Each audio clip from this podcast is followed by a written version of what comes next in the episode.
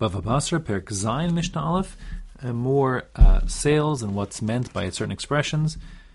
The Mishnah says, Ha'omer lechaveru beis kor afar ani mocher lach. A person says to his friend, I'm selling you a base core of afar is dirt. I'm selling to you. So a base core is a measurement. It's the largest measurement we have in the Mishnah. It basically works out to the amount of ideas. It's a core, a 30 saw. You can think of a saw as like a, a six pack of two liter bottles, 12 liters. So a core is 30 of those, something like 360 liters. And it's that's a volumetric measurement. And a base core is the amount of land in which you would plant a core's worth of barley seeds to grow barley there. Um, and it works out basically to 75,000 square amos, uh, which is basically the size of, like, say, three football fields or soccer fields, if you will. Um, something like five acres, something like 20 dunam. It's a very large piece of land. So a person who said, not just I'm selling you this base core of land, but I'm selling you a base core of afar, which implies land which is good for planting, you can grow things in it.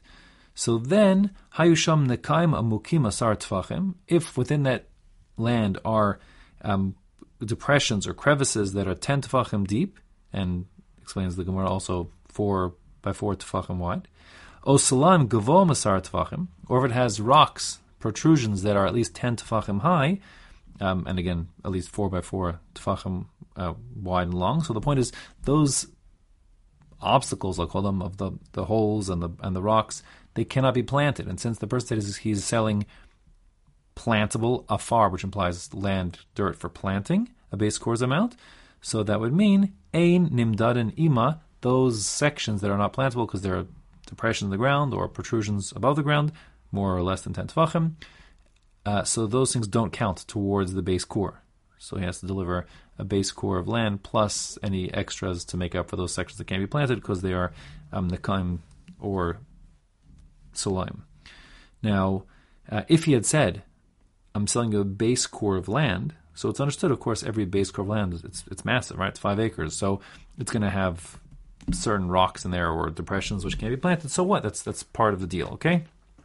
Gemara ends up saying as long as it's um, less than one part in forty-five, uh, which is like you know two point two two percent of it is not not plantable, so then it's okay. It's all included.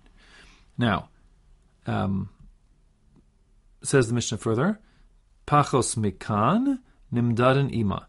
If the obstacles, meaning the depressions in the ground or the rocks above the ground, are less than ten tefachim high in terms of the rocks or ten tefachim deep, according to the the, the holes, the cracks, so then those are yes included. Vim amarlo ke base core afar. If the seller didn't say I'm selling you a base core of plant land, but he says ke about a base core, so it's an approximate amount, not a precise amount. So then. If there are some sections that are deep holes or cracks in the ground, or if there are rocks and protrusions more than ten tefachim above the ground, they still are included in the sale, and that's you know they're part of the land because again he said k approximately, so it's understood approximately means it's going to include the occasional crevice or rock, etc. in the land. Again, as long as we're within that um, you know less than two point two two percent um, variance, so that's going to be just fine.